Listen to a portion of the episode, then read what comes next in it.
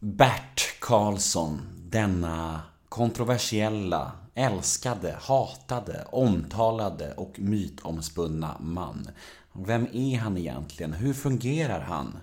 Ja, jag hade väldigt många frågor till Bert Karlsson så jag bestämde mig för att åka till Skövde där han mötte upp mig på sitt kontor och det blev Nemo möter en vän avsnitt nummer 250. 3. Detta är ett podmi exklusivt avsnitt vilket betyder att man eh, måste ladda ner podmi appen eller gå in på podmi.com för att eh, konsumera den här episoden i sin helhet. Väl inne på Podmi så börjar ni bara prenumerera på Nemo möter en vän och vips så får ni tillgång till de här premiumpoddarna som jag släpper då och då.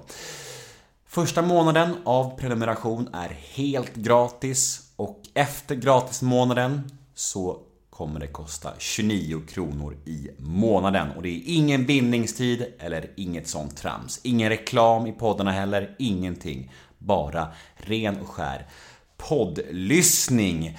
Och eh, ja, mer än det jag sa nyss tror jag inte jag behöver säga om Bert Karlsson. Han behöver ju ingen närmare presentation. Han måste ju vara en av landets mest kända människor. Ja, podden den klipps nu för tiden av Johan Frid som jag tackar så mycket för sin hjälp. En duktig kille. Och eh, jag heter Nemo Hedén på Instagram och ni får supergärna följa mig där, då blir jag jätteglad. Vill ni mig något så finns jag på nemohedén gmail.com Och efter den här lilla pratan så följer en liten teaser från mitt samtal med Bert Karlsson. Ett smakprov kan man säga. Och om ni vill höra podden i sin helhet, ja, då vet ni vad ni ska göra. Då går ni in på podmi.com eller laddar ner podmi-appen. Där finns hela mitt samtal med Bert. Karlsson. Nu ska jag sluta babbla. Nu drar vi igång det här. Nemo möter en vän avsnitt nummer 253. Plats på scen för Bert Karlsson. Rulla gingen.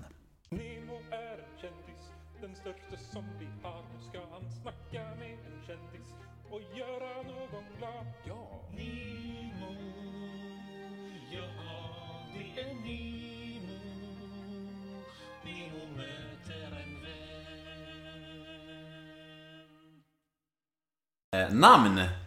Ja, absolut. Ålder? 74. Familj? Ja. Eh, fru och två barn. Yrke? Ja, men det har vi redan sagt ju. Jag har faktiskt varit ihop med samma skata i 53 år. Ja, det är otroligt. Då har man sluppit fågelinfluensan också på köpet. Men hon å andra sidan säger att hon har sluppit svininfluensan av samma skäl. ja, vi, vi, kommer komma till det, för det, det, är ju fan otroligt lång tid. Det är mäktigt. Ja, det är mäktigt. Och du bor eh, i Skara? Jag bor i Skara. Mm. Vad gör du helst en ledig dag? Då åker jag till kusten och plockar svamp. Paradrätt? Ja, det finns ju många. Makrill naturligtvis på västkusten, det är ju självklart. Sen eh, gillar jag stek. Eh, herrgårdsstek, det älskar jag. Med kantareller. Eh, saltsill gillar jag faktiskt. Eh, med lingon. Eh, jag tycker jag jättemycket om. Det finns så sällan att köpa de där islandssillen. Jag gillar det. Jag gillar det enkla faktiskt. Mm. Vad missbrukar du? Ja, vad missbrukar jag? Telefoner i så fall. Mm. Kanske jobb också? Va? Kanske jobb också? Nej, det tycker jag inte. Jag, idag är det inte så farligt. Det är okay. lagom.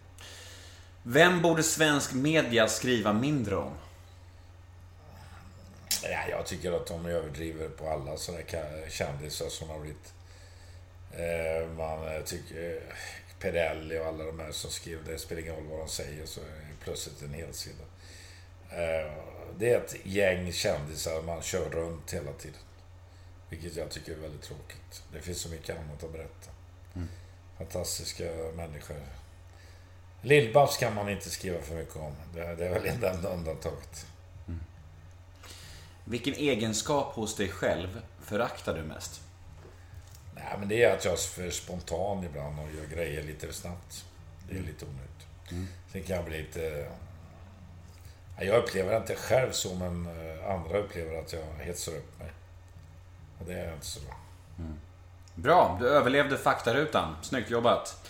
Du, eh, om man läser på om dig så, så står det egentligen mest om din eh, fantastiska karriär och det finns så mycket att prata om där och, och du har ju verkligen liksom tagit över bransch efter bransch och så här. Och, men jag är så nyfiken på din barndom. Hur, hur var du som liten grabb?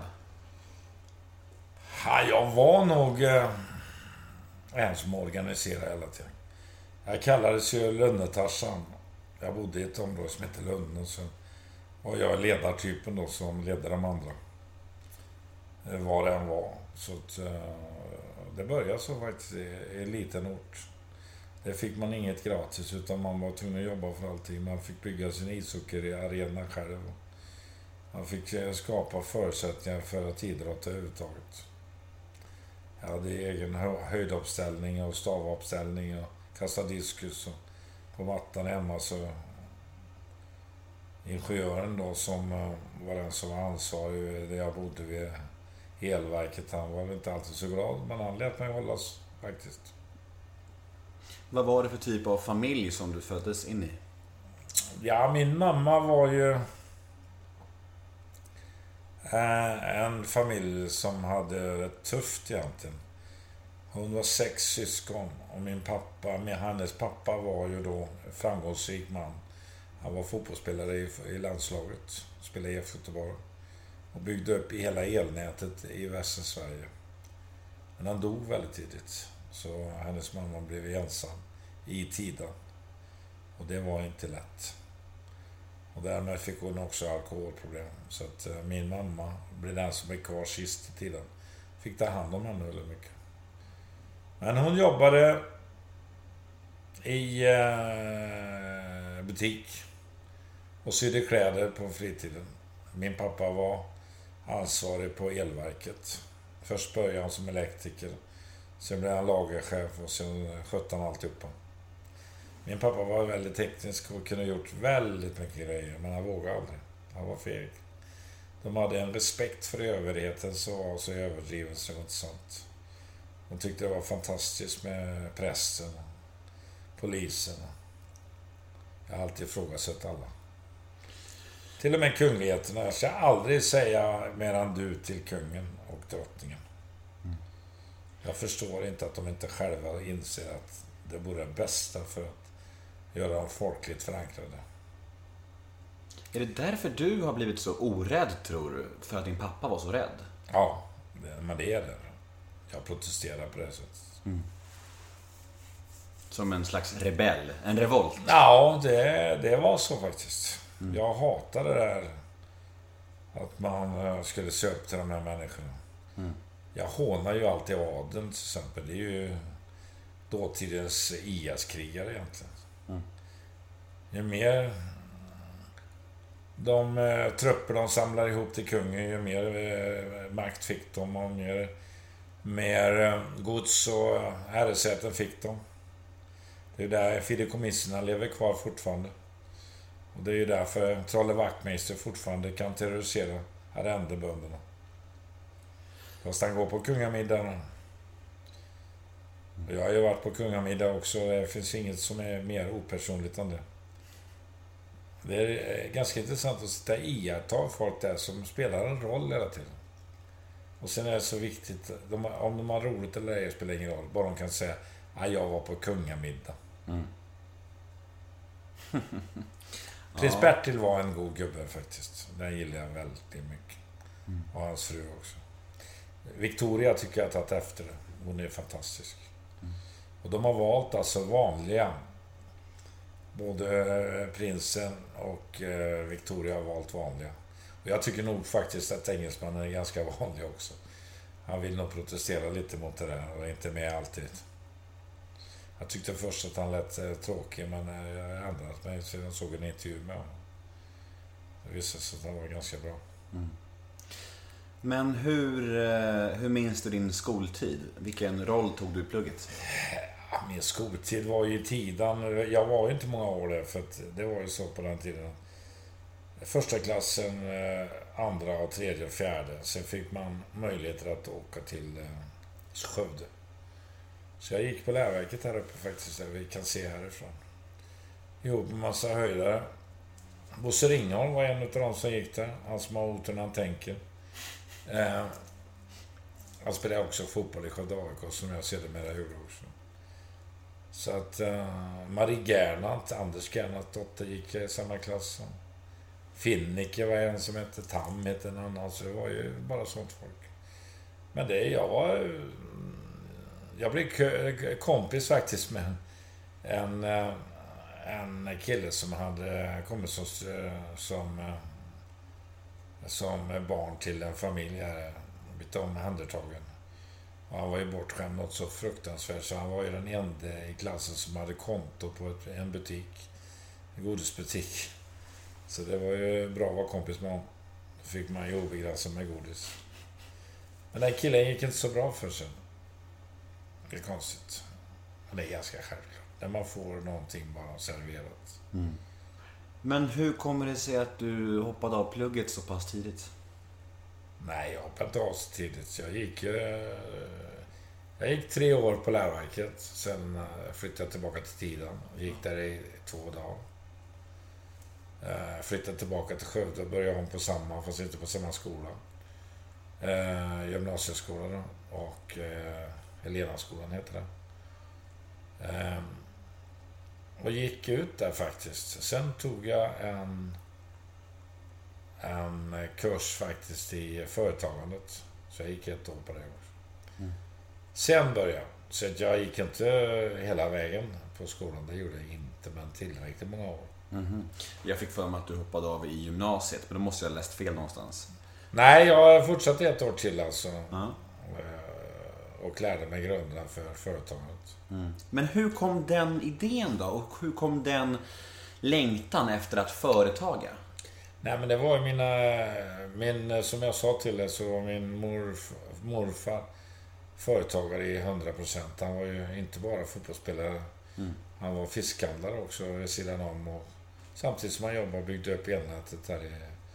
Men min morbror tog efter detta och han var en av de som var med och byggde upp Hemköp. Så Hemköpsbutiker var ju det bland det första jag startade.